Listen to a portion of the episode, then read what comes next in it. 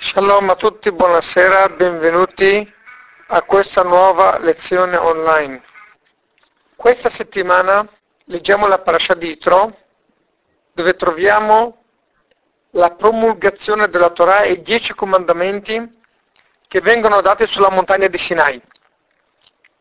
Questa settimana anche abbiamo avuto il grande onore di pubblicare il secondo libro della Torah, tradotto, commentato, illustrato, il libro di Shemot, e per questa ragione la lezione sulla Parashat di Itro non ha potuto essere trasmessa come ogni settimana il giovedì sera e messa online il venerdì, ma è stata posticipata di qualche giorno.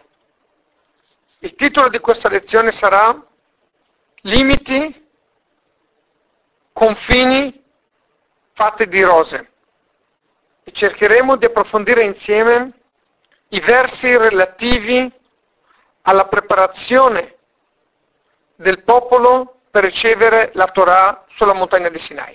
Apriamo capitolo 19 dell'Esodo, verso 12. Hashem dice a Moshe Rabbeinu, farai dei limiti al popolo e dirai a loro, fate attenzione, non salite sulla montagna e non toccate minimamente la, la montagna, anche nell'estremo più lontano, chiunque toccherà la montagna morirà.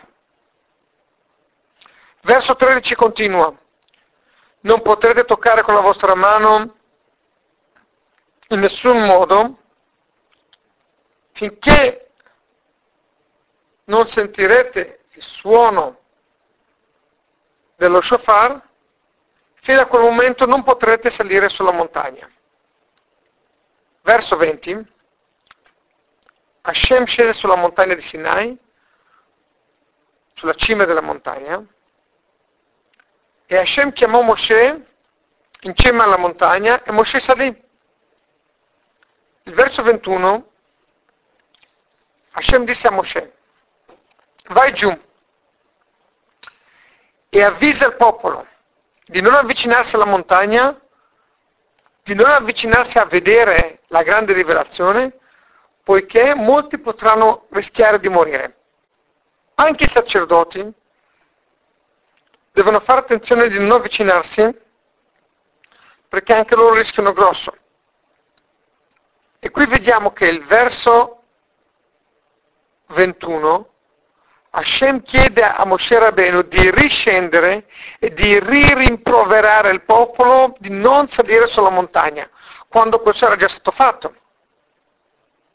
Infatti Moshe Rabbeinu nel verso 23 dice, e disse a Mosè, il popolo non potrà salire, tu li hai già avvisati, perché devo ritornare e rimproverarli di nuovo, ammonirli, guai a voi se salirete sulla montagna? Ci hai già detto che se loro saliranno sulla montagna rischieranno di morire. Verso 24 continua Hashem dicendo a Moshe, Lech Red, vai e scendi. Sali con tuo fratello Aaron, ma il popolo non deve salire, per cui vai a avvisarli di fare molta attenzione. E Moshe scende dalla montagna, avvisa e ammonisce il popolo per una seconda volta di fare attenzione di non salire sulla montagna. E qui ci si chiede la domanda, cosa vuole dire Hashem quando chiede a Moshe di riscendere, riammonire il popolo quando il popolo è già stato ammonito? Era già pronto, sapeva già che era pericoloso. Rashi sul posto dice, l'Echred vai giù a avvisare il popolo. Dice Rashi sul verso 24, deve andare ad avvisare il popolo una seconda volta, poiché le persone vanno avvisate, vanno rimproverate, vanno ammonite prima di fare un'azione, prima del momento, e poi vengono di nuovo riammonite quando si arriva il momento che, possono, che potrebbe esserci un rischio. Per cui Secondo Rashi, questo secondo avviso è un avviso che è in prossimità del momento del, in cui può esserci un rischio che il popolo rischierà di, di sbagliare e la regola dice che le persone devono essere avvisate prima e devono essere riavvisate sul momento.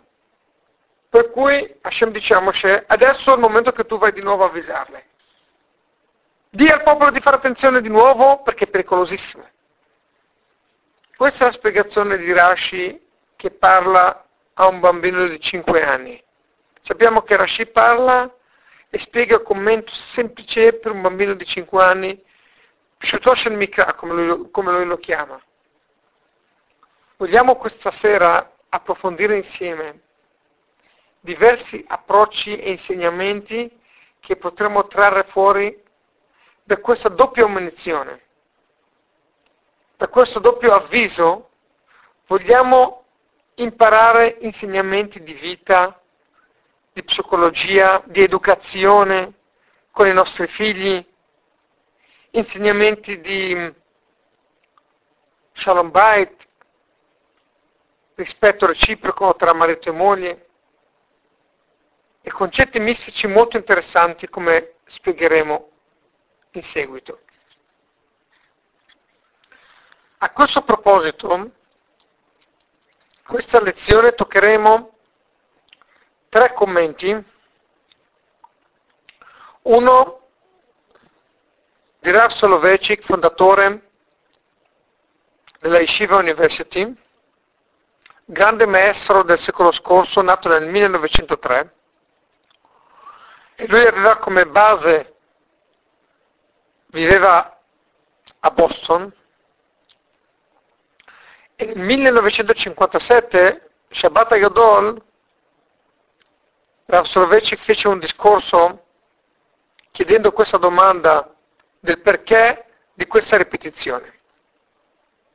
Poi continueremo approfondendo questo argomento da un'altra prospettiva, basandoci su un commento del Zafrat Paneach, il grande Gaon di Ragachover, che il suo nome era Yosef Razin. E poi parleremo di un concetto mistico, basandoci su un commento del Rebbe di Lubavitch del 1989 Tafshin Memtet.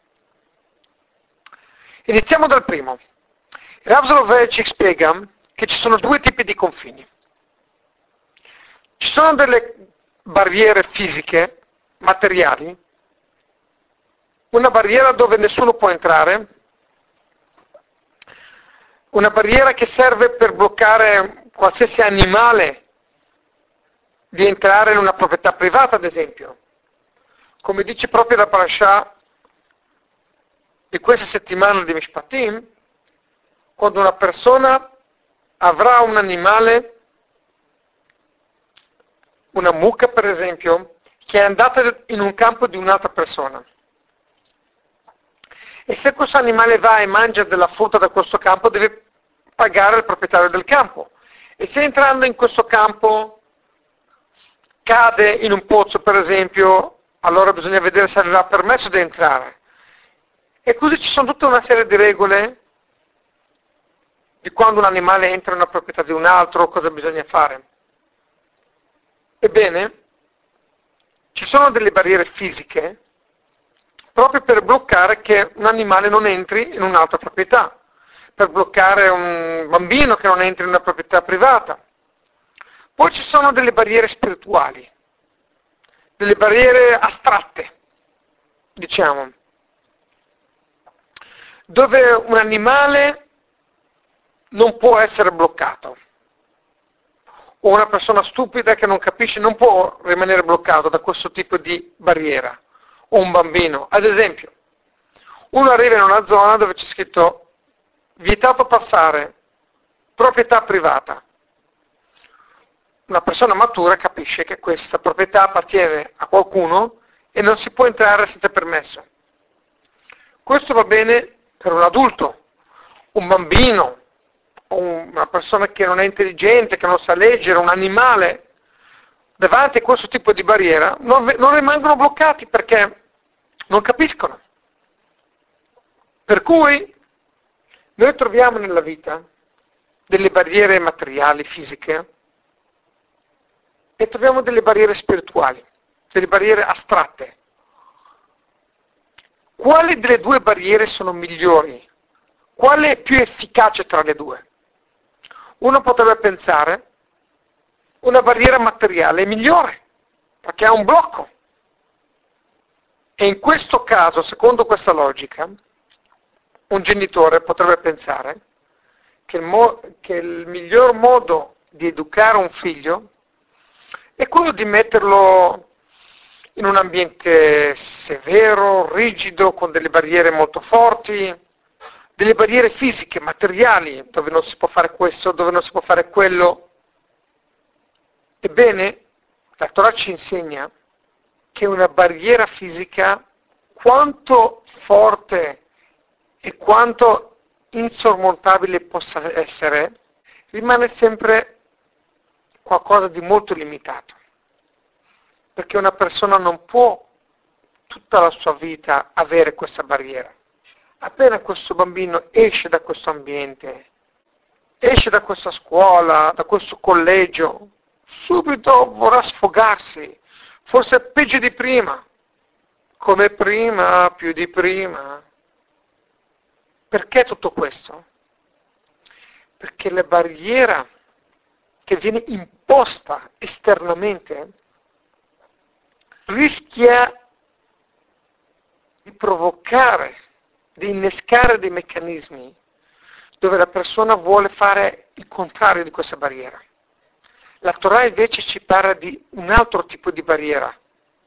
Ogni persona al mondo ha bisogno di barriere, di limiti, ma i limiti materiali sono molto superficiali, sono esteriori, sono dei limiti che non penetrano dentro la persona. E cosa ci dice la Torah invece? Se un genitore vuole educare bene suo figlio, deve cercare di fargli capire il valore della vita, il valore dell'anima, il significato per il quale lui vive, la bellezza delle tradizioni. E quando un figlio vede la bellezza che c'è nella Torah, la bellezza che c'è nell'osservare, fare le sere di Pesach, osservare le festività, automaticamente non osserva più le cose, i precetti, perché deve, perché è come una barriera, perché la barriera uno vuole cercare di superarla. Invece quello che la Torah ci dice, bisogna imparare a capire come la vera barriera non è una barriera fisica esterna, ma è qualcosa dentro. Una barriera astratta dentro di me che mi dice, quando arriva Pesach, io non mangio le azme, io non mangio il pane, perché? Perché il pane porta gonfiore, porta vanito e il vantarsi può portare la persona a sbagliare nella vita, a fare, a fare delle scelte eh, completamente errate, perché quando uno è orgoglioso pensa e decide come gli pare e si dimentica di valutare i dettagli, ad esempio. Si dimentica del Padre Eterno, che abbiamo un Padre in cielo perché diventa orgoglioso e pensa di essere al posto di Dio, al posto di Hashem. E allora ci sono dei momenti della vita, quando la nostra crescita spirituale inizia, che è Pesach, in quel momento ogni minima forma di vanito può essere molto dannosa. In quei sette giorni la Torah ci vieta di toccare qualsiasi cibo lievitato c'è un tipo di limite, di barriera esterna, non puoi mangiare pane, non puoi mangiare focaccia, non puoi, non puoi, bere la Coca-Cola che non è kasher le pesa. Limiti sopra limiti, barriere contro barriere.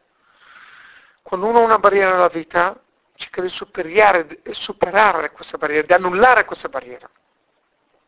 Ma quando la barriera non è qualcosa di esterno, una barriera fisica, ma qualcosa di astratto, una barriera spirituale, che io capisco che sono dei valori che per seguire questi valori io devo fare attenzione e devo astenermi dal mangiare il pane in un periodo, perché, perché questo è per il mio bene, per la mia crescita spirituale. Questa diventa una barriera come proprietà privata, non può entrare. Non è più una barriera che mi blocca esternamente, esternamente ma una qualcosa che mi fa capire che io non devo entrare in questa proprietà. Una volta si racconta, c'era un rebbe che camminava con suo figlio e questi sono passati vicino a una carcere. Il figlio chiede al padre, ma cosa sono queste barriere, queste sbarre, questi limiti? Il padre spiega qua ci sono dei ladri, ci sono dei, eh, delle persone che non si comportano come si deve, per cui si trovano in prigione. E per evitare che queste persone scappino dalla prigione hanno messo queste, bar, queste sbarre, queste mm, porte tutte chiuse in maniera così forte, così rigida. Il figlio chiede al padre, con la sua innocenza di un bambino, dice, ma io non capisco, a cosa servono tutte queste sbarre, metalli, ferri, tutte queste finestre chiuse in, queste, in una maniera così, così ferrea? Basterebbe non mettere vicino ai prigionieri, a questi carcerati, non mettere vicino a loro l'acqua per lavare le mani la mattina. Noi sappiamo, secondo la legge ebraica, se uno non lava le mani vicino a un letto, non, non potrebbe camminare, perché secondo la Zohar noi abbiamo una grande impurità la mattina, quando ci svegliamo, e questa impurità ci vieta di toccare qualsiasi oggetto finché noi non abbiamo lavato le mani. E addirittura lo Zohar aggiunge che non si può neanche camminare due metri senza aver lavato le mani. Allora uno dovrebbe lavare le mani vicino al letto. Alcuni usano camminare fermandosi ogni due metri, così non camminano per due metri consecutivi. Comunque sia, il figlio dice al padre, basterebbe non mettere l'acqua per lavare le mani, questi non possono camminare, non possono scappare. Questo bambino nella sua innocenza vuole dire qualcosa di molto importante. Non sempre è necessario avere una sbarra, una barriera fisica. Delle volte una barriera spirituale è più forte di una barriera fisica. Il padre gli dice sì, è giusto, hai ragione figlio mio, ma qua stiamo parlando di persone che non sono ricettive per questo tipo di barriera. Si sta parlando di, di banditi, di persone che se non li blocchi con la forza questi scappano. Se noi davanti alle banche metteremo delle barriere astratte, sicuramente in breve tempo tutte le nostre banche saranno svaligiate. Per cui nella vita alcuni luoghi e alcune persone necessitano per forza un certo tipo di barriere che sono fisiche, che sono materiali, che sono intoccabili, sono proprio rigide come degli animali che hanno bisogno delle barriere rigide, perché sennò loro non le possono superare. Ma se noi pensiamo che l'unico modo come educare un figlio è quello di mettergli delle barriere rigide, ovvero con la forza, non ci sbagliamo. Perché questo vorrebbe dire che noi consideriamo nostro figlio, per esempio, un nostro alunno, come un qualcuno che può solo capire con la maniera dura, con le cattive. Ovvero lo, lo consideriamo come un animale che solo con una barriera rigida, forte, solo in questa maniera possiamo bloccarla. Allora questo vuol dire sminuire il valore della persona che noi vogliamo educare.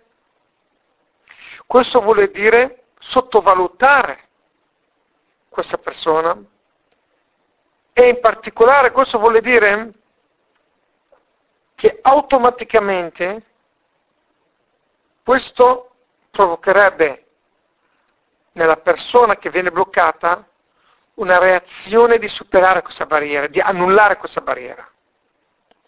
Questo perché si tratta di una barriera esterna, superficiale, non una barriera nel cervello, nell'anima, una barriera legata a dei valori, no? Ma oggigiorno molti genitori o che non hanno pazienza e non vogliono trasmettere valori, allora preferiscono mettere delle barriere fisiche. Oppure hanno paura di scegliere la strada di trasmettere dei valori per educare i figli, perché questo potrebbe compromettere la loro vita, le loro scelte di vita, l'esempio di vita, perché uno non può dire comunicare dei valori e lui stesso non seguirli. E per la paura di compromettere determinate scelte personali, risulta delle volte difficile scegliere la strada di comunicare dando dei valori, valorizzando l'anima, valori spirituali. Allora rimane molto più facile mettere delle barriere rigide. Ma qui la Torah ci insegna che il significato di educare è un qualcosa di molto impegnativo, non solo a livello di tempo, ma a livello di esempio. Noi sappiamo i genitori che dicono ai figli, non fate quello che io faccio, ma fate quello che io vi dico. E noi sappiamo che i figli faranno esattamente quello che fanno i genitori e non quello che dicono i genitori. Questo discorso vale anche per Shalom Bait, per un giusto equilibrio coniugale. Cosa può fermare un marito di tradire la moglie? Hasf Shalom. Niente. Se non c'è un impegno morale, se non c'è una barriera nell'anima, se non perché, come la Torah dice, che il marito e la moglie sono un tutt'uno, il marito e la moglie sono una entità, non sono due entità che si uniscono, ma sono due anime gemelle che tornano a essere insieme, che uno vive per l'altro, che sono come due mani di un corpo solo, che il loro legame è infinito e il marito deve vedere la moglie come se guarda se stesso e moglie, il marito come se guardasse se stessa. Se noi non guardiamo il matrimonio, secondo come la Torah ci insegna, noi rischiamo di non dare importanza, di non valorizzare il matrimonio nella maniera giusta. Poiché se i due coniugi non hanno ben chiaro che il loro vero legame è nella loro anima, nei loro cuori, nel loro intelletto, che loro si uniscono in maniera eterna, ebbene, come sappiamo nel mondo, come mi raccontano amici, conoscenti, persone che si sposano e dopo qualche mese già tradiscono la moglie, già hanno l'amante, cose da capogiro. Tutto questo perché? Perché il legame si basa su una barriera rigida. La moglie che controlla il marito, il marito che controlla la moglie, e non c'è un, una barriera spirituale, una barriera nell'anima che li unisce. Ma se non ci fosse questo tipo di barriera, questo matrimonio non può durare molto. Non può durare per niente.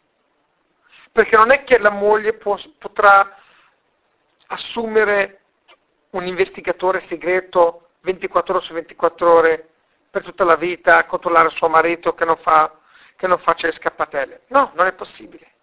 Se non c'è un profondo legame, se non c'è una barriera nell'anima, una barriera astratta un matrimonio che si basa solo sulle barriere rigide, fisiche, materiali, non è un matrimonio. A questo proposito vorrei citare un verso nel Cantico dei Cantici, Shira Shirim, capitolo 7, verso 3. Shorerech Hagan Asar Al Bitnech arimat chetim suga bashushanim.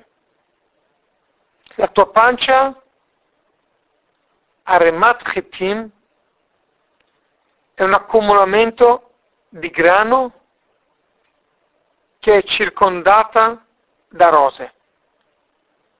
Dice il Midrash Rabbah, Shirashirim, Aremat Chetim, ovvero Arema vuol dire un covone.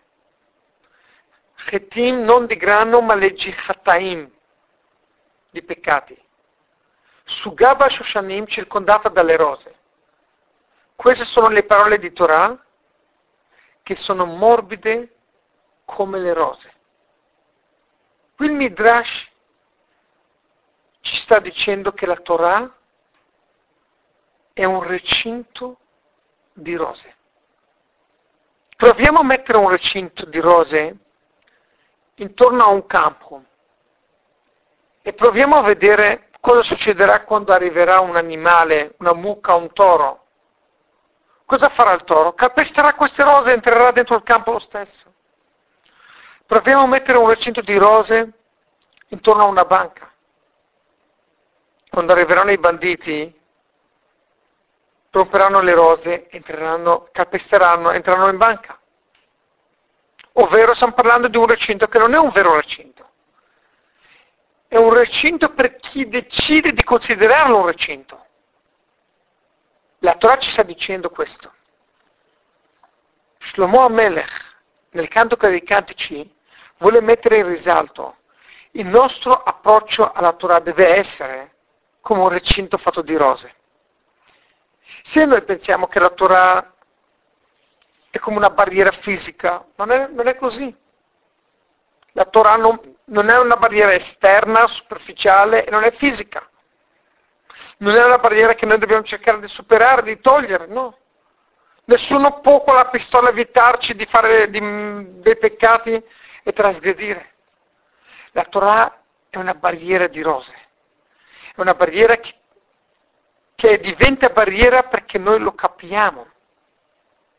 E questo è il nostro dovere, capire il valore della Torah, il significato, come una coppia. La loro, la loro unione deve essere fatta di barriere di rose. Il marito non deve fare stupidate perché lui è legato con una barriera di rose nei confronti di sua moglie. Non è che lui dovunque andrà avrà la moglie accanto con la pistola che lo guarda e hai guardato questa donna. No, questo tipo di matrimonio non dura tanto. È la stessa cosa fare per l'educazione dei figli. Non si può pretendere che un figlio con la pistola guai se fai questo, guai se fai... Non è questo quello che la Torah sta parlando. Il Re Salomone ci viene a insegnare che la Torah è fatta di barriere di rose. Che se qualcuno, che quando qualcuno riflette sul valore della Torah, sul significato di queste barriere, automaticamente lui non vuole calpestare queste rose, perché farebbe del male a se stesso. Perché la Torah ci sta dicendo quel che noi siamo, quel che la nostra essenza vuole. La Torah non ci sta imponendo dei precetti come parleremo dopo, nel secondo commento. La Torah ci sta dicendo come avere una vita serena, come nutrire la nostra anima, come rispettare le esigenze della nostra anima. Per cui, quando uno capisce che i precetti biblici non sono delle barriere per farci del male, per ostacolarci nella vita, per aggiungere dei pesi, ma sono solamente per ottimizzare la nostra vita, per rendere al meglio la comunicazione tra l'anima e il corpo, per rispettare le esigenze della nostra anima, automaticamente noi capiamo che il vero tipo di barriera che la Torah sta parlando è una barriera spirituale, perché la barriera fisica non esiste nella Torah. Nessuno potrà mai con la pistola evitarci di trasgredire lo Shabbat, ma noi dobbiamo capire che lo Shabbat è il riposo della nostra anima, è il momento che ci uniamo ad Hashem, è il momento che possiamo trascendere la materia e possiamo avere una dimensione totalmente diversa, superiore. È una ricarica per tutta la settimana chi veramente si ferma di Shabbat tutta la settimana ha una settimana migliore perché lui si è veramente ricaricato spiritualmente e fisicamente. Ma questo lo può dire solo uno che veramente l'ha assaggiato. Ma chi non lo assaggia, chi non si rende conto, non sa cosa si perde. Come dice il Talmud, quando Hashem ha voluto dare la Shabbat ai Bene Israele, ha detto a Mosè di avvisare il popolo che stava per dargli il più grande dono del suo tesoriere. Il più grande dono che Hashem ci ha dato, sapete come si chiama? Shabbat. Ma uno che guarda dall'esterno e vede un ebreo che si ferma di Shabbat, diceva, ah, che strano, cioè voi eh, è un problema, Shabbat è un ostacolo, una barriera per voi. È una barriera per chi non ne capisce il valore. Ma un, è il più grande piacere che c'è, che può uno godere nella vita, è proprio lo Shabbat. Tutto dipende se uno lo vede come una barriera fisica o come qualcosa di una barriera spirituale. Su Gaba Shushanim, una barriera di rose, ci dice la Torah. E qui dice il Midrash, continua, Amar Levi, una persona sposa una donna.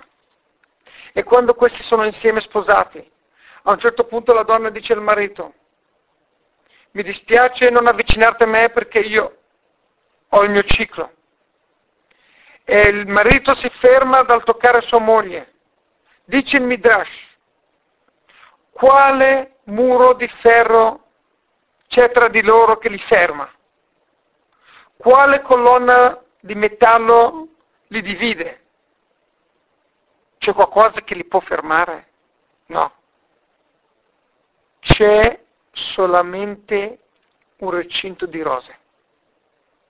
Sono le parole di Torah che sono morbide come le rose, ma sono più efficaci di un muro di ferro. Perché la Torah dice una donna che che Nidà nella sua impurità, non puoi avvicinarti a lei. Allora non ci vuole un muro di ferro. Le parole della Torah sono più forti e più efficaci. Sono un recinto di fiori che però può dare un risultato superiore. E questo è quello che noi dobbiamo essere consapevoli, di come noi dobbiamo confrontarci con la Torah come noi, con quali occhi noi dobbiamo guardare la Torah. Dobbiamo smettere di vedere la Torah come una serie di obblighi, di impegni severi, che vuole toglierci la nostra libertà, la nostra democrazia. Non è questa la Torah. E fin quando un padre educherà suo figlio su questa strada, sia a livello di vita in generale e sia a livello di Torah, sicuramente non otterrà grandi benefici e grandi risultati. Ma da questo Shirashirim, da questo verso, noi vogliamo riflettere che un, un recinto di rose è ben superiore ad un recinto di ferro. Anche se quello lì è più forte, più rigido, ma in realtà quel tipo di recinto di ferro non può tenere solida una coppia non può dare dei valori di vita a un bambino che sta crescendo, perché rimane qualcosa di esterno, qualcosa che può servire a un animale, di non entrare in una proprietà privata. Ma non è che uno può mettere barre e confini in tutto il mondo e dire questa è una proprietà privata, qui non puoi fare, questo non puoi mangiare. No. Ma una barriera di rose è una barriera che sta dentro di noi, non sta fuori. Questa barriera viene con noi, ci accompagna tutta la vita. È questo tipo di barriera che la Torah ci chiede. E questo è quello che ha detto Hashem a Moshe Rabbeinu. Nei primi versi all'inizio, quando Hashem dice a Moshe Rabbeinu vai a avvisare il popolo di fare attenzione,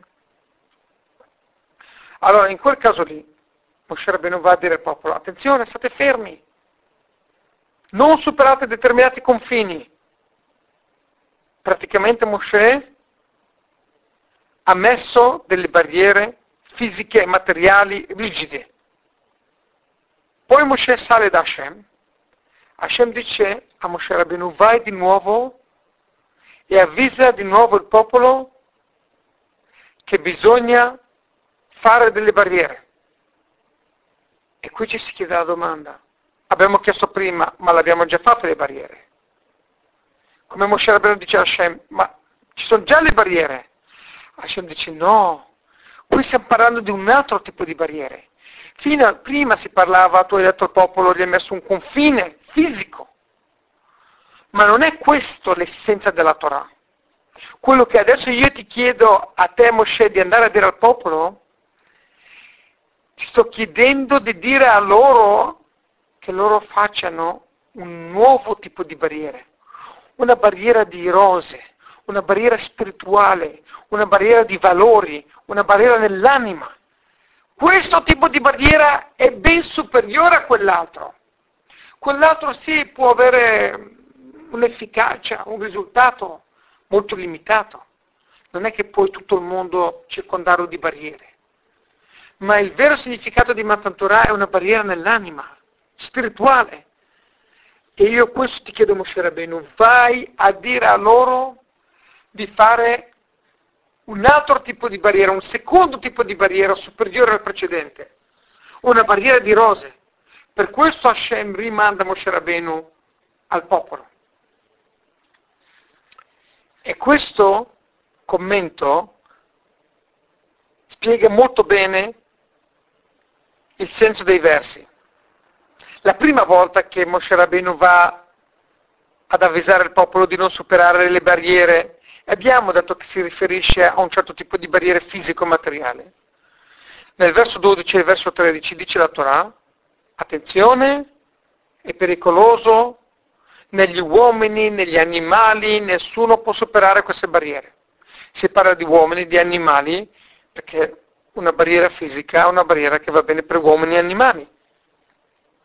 Ma quando in seguito Hashem dice a Moshe Rabbeinu di riscendere e riavvisare il popolo nel verso 24, lì non si parla più di animali, si parla di Kohanim, si parla di Am, si parla di popolo, di Kohanim, ancora più di popolo, di sacerdoti, di persone intellettuali, di persone di valore spirituali. Qui Hashem dice, qui non ti voglio solamente chiedere di fare una barriera anim- fisica, materiale, esteriore, di, che va bene per gli animali. Io voglio che Amisrael sia legato a me una, con una barriera molto più alta, superiore. Una barriera di uomini, non di, di animali, di bambini.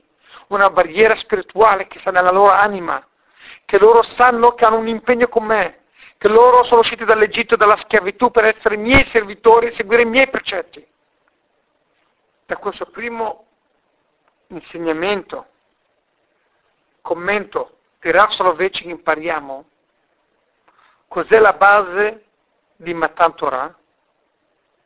Il ricevimento della Torah sulla montagna di Sinai ha determinato un impegno è un legame tra Hashem e Ben Israel, non una barriera fisica materiale, ma qualcosa di spirituale, un legame profondo, una barriera nell'anima, dovunque un ebreo va deve ricordarsi che è sposato con Hashem.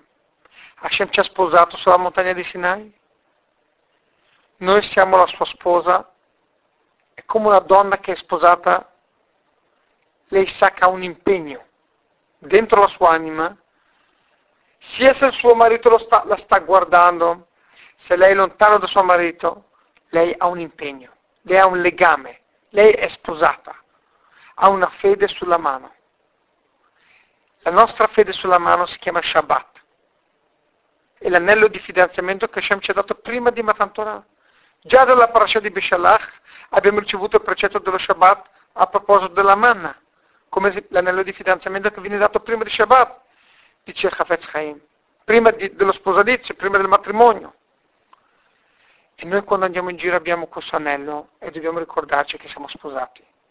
E il nostro legame, i nostri limiti non devono essere fisici, materiali come degli animali, ma devono essere la nostra anima perché noi siamo sposati con Hashem.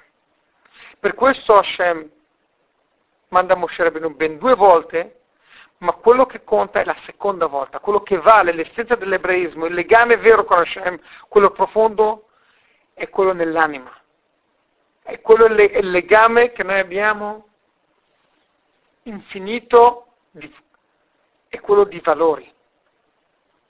A questo punto vorrei portare il secondo commento di questo argomento, di questa domanda che abbiamo chiesto, citando il Tzafat Paneach sulla parasha di Itro, capitolo 19, verso 23.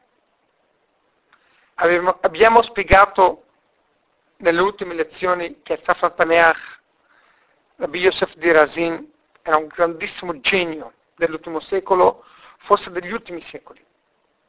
E lui scriveva tutto molto in sintesi. Nel suo commento Zafran Paner dice così. Cosa vuole dire Moshe Rabbeinu quando dice il popolo non può salire? Perché tu mi chiedi di andare a, a rimproverare di nuovo, ma tu li hai già rimproverati, li hai già limitati, non può il popolo, il popolo salire. Dice Safran Paner così. È scritto nel trattato di Avodazerà, pagina 5. Quando il popolo di Israele si è trovato sulla montagna di Sinai, il loro Yetzer Hara è stato completamente sradicato dai loro cuori. Il corpo di Am Israel si è elevato ed è ritornato al livello così come era quando Hashem l'ha creato, ovvero un corpo perfetto, senza l'istinto verso il male, senza gelosia, senza avidità, senza vanito, senza qualsiasi tipo di istinto verso il male. Per cui, in quel momento, tutto ciò che è vietato è automaticamente non desiderato. Allora Moshe Rabbeinu dice a Hashem, siccome loro si trovano sulla montagna di Sinai, e loro non hanno più l'istinto verso il male, non hanno più il Ra. Se tu gli dici di non peccare, di non salire, automaticamente loro non vorranno salire sulla montagna. Sarà la loro natura. Allora Moshe Rabbeinu non capisce perché tu mi dici di, di dirgli di non salire sulla montagna. È naturale, è automatico che loro non vorranno salire. Ma dice Stefantanea che Moshe sbaglia perché? perché lui non sapeva che loro avrebbero peccato. In altre parole, e qui ci possiamo ancora ricollegare un po' al commento precedente. Noi sappiamo ogni oggetto, ogni macchina, elettrodomestico complicato ha un manuale ti dà le istruzioni come usarlo, come seguirlo, come evitare di non fare questo, non fare quello, se fai questo così compri un nuovo telefono, devi metterlo in carica per 20 ore e così via. Ogni oggetto ha bisogno di essere usato secondo il criterio, secondo il manuale di chi l'ha creato. Un produttore che crea un certo tipo di oggetto, ti dirà guarda questo oggetto lo devi usare in questa maniera perché io l'ho creato in questa maniera, per cui se tu non lo usi in questa maniera tu lo, lo bucerai, lo rovinerai. E questo vale per tutto ciò che c'è nel mondo, ad eccezione di una sola creatura che è l'uomo. L'uomo arriva in questo mondo e dice io non ho bisogno di manuali, io non ho bisogno di istruzioni. La vita mi insegna cosa devo fare. Come dicevamo prima, la Torah non è un codice di leggi che ci impone dei doveri per farci soffocare, per toglierci la libertà. No, la Torah è il manuale che ci ha dato Hashem colui che ha creato l'uomo ci ha detto, questo è il manuale dell'uomo. Io l'ho creato l'uomo in una certa maniera, con delle debolezze, con delle tendenze negative. Voi con la Torah potrete vivere, potrete far funzionare il corpo al meglio, potrete avere una vita felice e gioiosa. La Torah non è un'imposizione, ma anzi è il manuale della nostra vita che il creatore del, del, dell'uomo ci ha dato. Ci ha detto questo, anzi, chi segue la Torah non solo che non si sta mettendo dei limiti, ma anzi riesce a ottimizzare al meglio le sue potenzialità. Per cui la Torah non ci toglie alcuna libertà, ma, anzi, ma ci, ci, ci aiuta a scoprire al meglio le nostre forze. Ci aiuta a rivelare la nostra anima e portare fuori al meglio la sua potenzialità, la sua forza, la sua energia, la sua vitalità. Ebbene, di solito l'uomo non è sincronizzato con la sua anima, ovvero le persone tendono a farsi coinvolgere o a essere trascinati da, da determinate cose che possono essere dannose alla propria salute. Ad esempio spesso noi ci facciamo trascinare da dei vizi, alcol, fumare, oppure mangiare dei cibi che ci farebbero del male. E noi, pur sapendo che ci fanno del male, non riusciamo a fermare, a bloccarci. Perché? Perché di solito, o almeno nel mio caso, parlo di me stesso, la nostra salute, quello che è bene per noi, spesso non è il nostro istinto principale. Ovvero facciamo delle cose e poi ci pentiamo di averle fatte. Perché? perché abbiamo l'istinto verso il male. Il nostro istinto non è dominato dalla nostra anima, bensì dalle forze opposte, per cui spesso, se noi ci lasciamo trascinare dal nostro istinto, arriviamo a fare delle cose negative, cose che ci fanno del male. Quando Ben Israele si trovavano sulla montagna di Sinai, avevano annullato l'istinto verso il male. Il Yetzer Hara non esisteva più il corpo e la materia non ostacolavano più l'anima, ma erano solamente uno strumento per aiutare, erano completamente sottomessi all'anima e allo spirito. Per cui, in quel contesto, in quel momento, dice Moshe Rabbeinu ad Hashem, non capisco perché devo andare ad avvisare e ammonire il popolo, non salire sulla montagna. In quel momento lì, ciò che non si può fare è parallelo a quello che non si fa. Mentre oggigiorno quello che non si potrebbe e quello che non si fa sono due mondi diversi, non c'è sincronizzazione tra di loro, perché noi facciamo spesso anche quello che noi non dovremmo fare ma nel momento in cui Ben Israele non ha gli Zerarà, non ha l'istinto verso il male, automaticamente quello che non si può fare è quello che non si fa, non c'è più un divario tra di loro. Per cui dice Shema Moshe Rabbeinu, perché tu mi stai dicendo di andare a dire di non salire sulla montagna?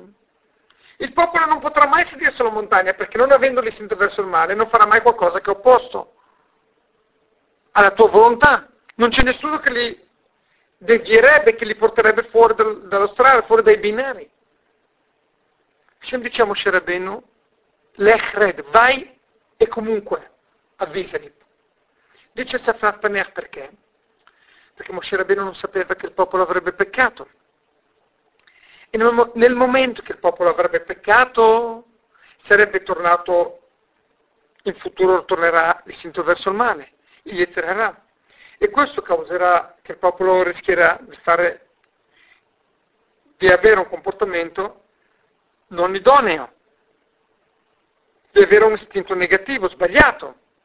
Allora Hashem dice a Moshe Rabbeinu, è vero, in questo momento loro non hanno bisogno molto di essere rimproverati, ma vai comunque a farlo per un domani. Quando loro peccheranno, Hashem sapeva già che loro avrebbero peccato. Loro avranno bisogno di questi limiti, di questi rimproveri, perché il loro istinto sarà diverso da oggi, da quello di oggi. Cosa possiamo imparare da questa risposta, da questa riflessione del Safrat Paneach? Possiamo riflettere su questo e imparare che la nostra vita non può essere, non può esistere senza limiti. Quelli che dicono voglio essere libero, voglio arrivare a una dimensione che non ho più l'istinto verso il male, ad esempio. Non è questo il mondo che Hashem vuole. Hashem poteva creare un mondo senza male, senza Amalek che voleva sterminare gli ebrei, senza antisemitismo, senza, senza il maiale, così non, av- non avremmo le tentazioni di mangiare qualcosa di sbagliato. Non è questo quello che Hashem vuole. Hashem vuole che ci sia il male, ci siano le tentazioni e vuole che noi creiamo delle barriere, che noi santifichiamo la nostra anima, il nostro corpo, il nostro mondo, allontanando ciò che è negativo, ciò che è sbagliato, ciò che è opposto alla nostra anima, che è incompatibile con la nostra anima. Hashem dice a Moshe Rabbeinu, stai sbagliando. È vero, quando arriverà Mashiach il mondo sarà in quella dimensione lì, non ci sarà più il male, non ci saranno più bisogno di barriere, ma lì sarà, rien ne va più, sarà già finito i giochi. Il mondo in cui Hashem vuole che noi viviamo, che la Torah venga data, è un mondo dove ci sono tentazioni e noi dobbiamo vincere queste tentazioni.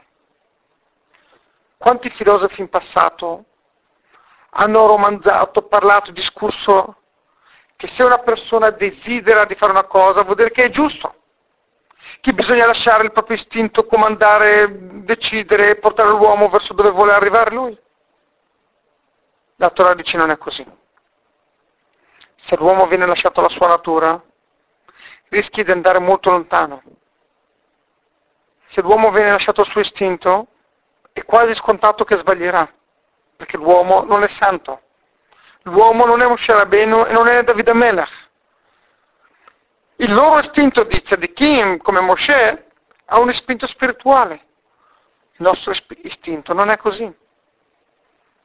L'uomo deve sapere che deve avere limiti, perché questi limiti possono portare l'uomo all'aperfezionamento, ad avvicinarsi ad Hashem, ad avere una vita serena e felice.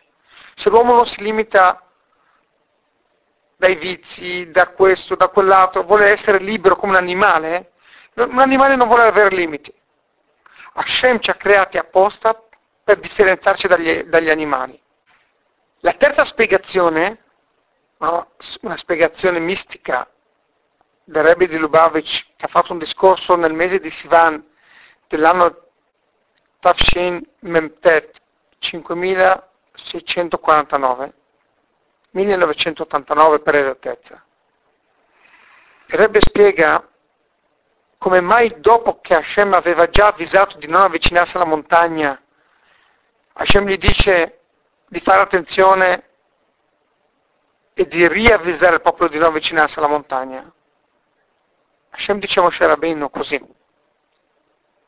Quando il popolo vedrà la grande rivelazione sulla montagna di Sinai, quando il popolo vedrà la Shekinah che risiederà sulla montagna, vedrà una grande visione, davanti a questa grande rivelazione c'è il rischio che il popolo non potrà trattenersi, non potrà rimanere fermo, avrà desiderio, desiderio di avvicinarsi alla Shekinah, di unirsi alla Shekinah, di abbracciare la Shekinah. E questo è molto pericoloso, dice Hashem Moshe Rabbeinu. Dia al popolo di fare attenzione di non superare i limiti. In altre parole Hashem dice a Moshe Rabbeinu, è vero, vi ho già avvisato prima, ma vi riavviso adesso, sapete perché? Perché davanti a una rivelazione così grande, anche se io vi ho già detto prima di non avvicinarvi, c'è il rischio che il desiderio di unirsi all'infinito sia più forte e c'è il rischio che Am Israel faranno un grande errore, un famoso errore, l'errore che hanno fatto i figli di Aaron. Quando il Mishkan è stato inaugurato, Aaron aveva quattro figli, Nadav e Avihu, i suoi figli, grandi tzaddikim, grandi personaggi, hanno visto la grande Shekhinah, la grande rivelazione sulla, sul Mishkan, la presenza di Hashem. E loro hanno portato un sacrificio, un'offerta che non era stata richiesta. In altre parole, dice la Hasidut, loro hanno voluto elevarsi in maniera totale al punto che le loro anime sono uscite dai loro corpi. E a proposito di questo troviamo un commento dell'Ora Chaim che spiega che la bellezza de, del, della rivelazione di Hashem ai tzaddikim diventa qualcosa di troppo forte. Nadav e Avihu sono riusciti a fermarsi davanti al, al, alla, alla possibilità di unirsi ad Hashem, davanti alla possibilità di avere il piacere, la dolcezza, la grandezza, la gioia, il desiderio di unirsi ad Hashem, fino al punto tale che loro hanno lasciato questo desiderio, questa gioia sfogarsi e la loro anima è uscita dai loro corpi. Hashem dice a Moshe Rabbeinu, attenzione, metti dei limiti di nuovo, fai attenzione, perché il piacere di unirsi ad Hashem, piacere dell'anima ovviamente, davanti a una rivelazione tale sarà troppo forte. E questo è sbagliato, perché Hashem non vuole che l'anima trascenda il corpo. L'ebraismo non è come il buddismo, che si basa sul meditazione, staccarsi dal corpo, trascendere dal corpo. Non è questo lo scopo della creazione del mondo e del fatto che noi stiamo qui questo, della nostra missione in questo mondo. Nell'ebraismo ci sono due approcci, molto molto diversi, lontanissimi fra di loro. Ci sono alcuni ebrei che vedono l'ebraismo come una serie di regole. Bisogna fare questa preghiera in questo momento, bisogna fare quest'altra preghiera, bisogna fare questo, bisogna fare quello. E queste persone si basano solo sull'azione, sul codice di legge, vedono l'ebraismo come una serie di regole, di codici di legge continua. Altre persone vedono l'ebraismo come qualcosa di spirituale, di mistico, cabalistico, di trascendentale, di estasi, uscire dai propri limiti. Quelle persone che vedono l'ebraismo come proprio un, un codice di legge, se la preghiera doveva iniziare alle 7 e sono le 7.03 non è iniziata la preghiera, vanno fuori di matti. Com'è possibile che non si preghi ancora? Sono passati tre minuti. Perché per loro l'ebraismo è fatto di regole, tutto calcolato, bisogna pregare a quest'ora, bisogna fare quest'altro a quest'ora, tutto bisogna studiare, tutto una serie di fare, fare, fare, fare.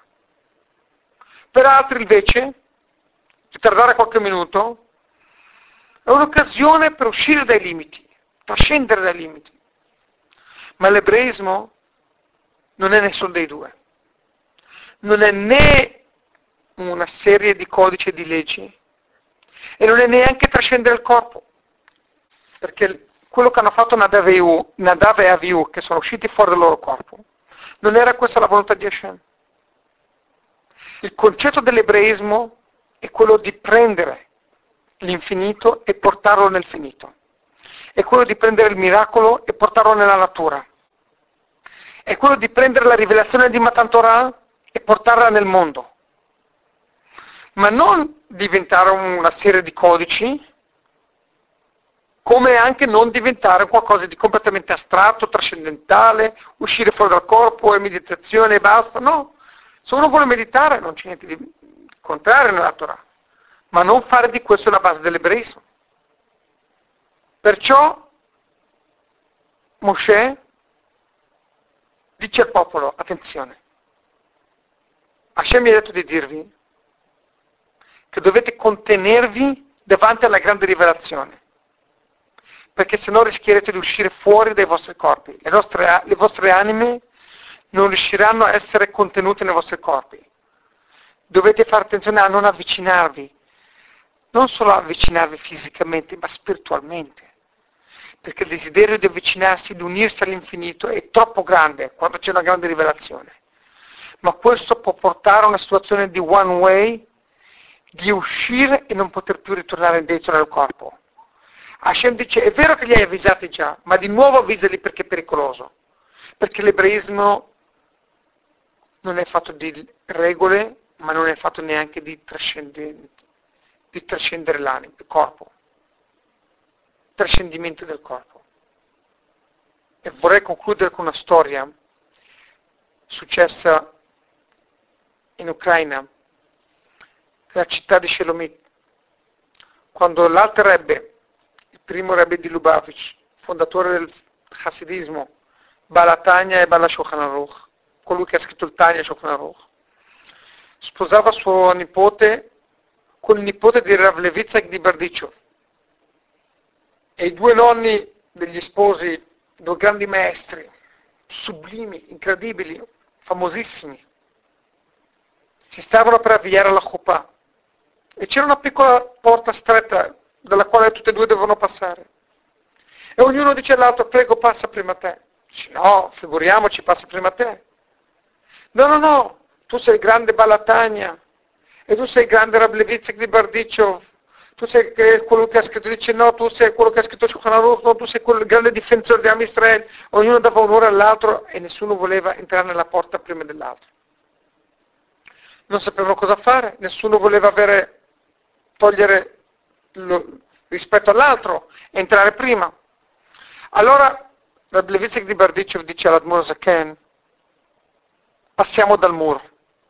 Sfondiamo il muro, passiamo dal muro così evitiamo problemi. Dice l'altro no, non è questa la volontà. Che la porta si allarghi così passeremo insieme dalla porta. Cos'è il concetto qua? Rablevitz di Berdice vuole dire che cosa? Annulliamo le barriere del mondo. Passiamo dal muro, che il muro scompaia. Dice no, non è questa la volontà. Non è questo Matan Torah, non è questo l'ebraismo dice l'Admuro Zaken. La Hasidut ci insegna. È troppo facile togliere le barriere quando ci danno fastidio.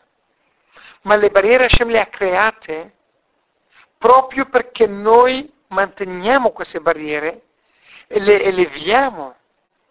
Noi non possiamo annullare il corpo, noi dobbiamo elevare il corpo.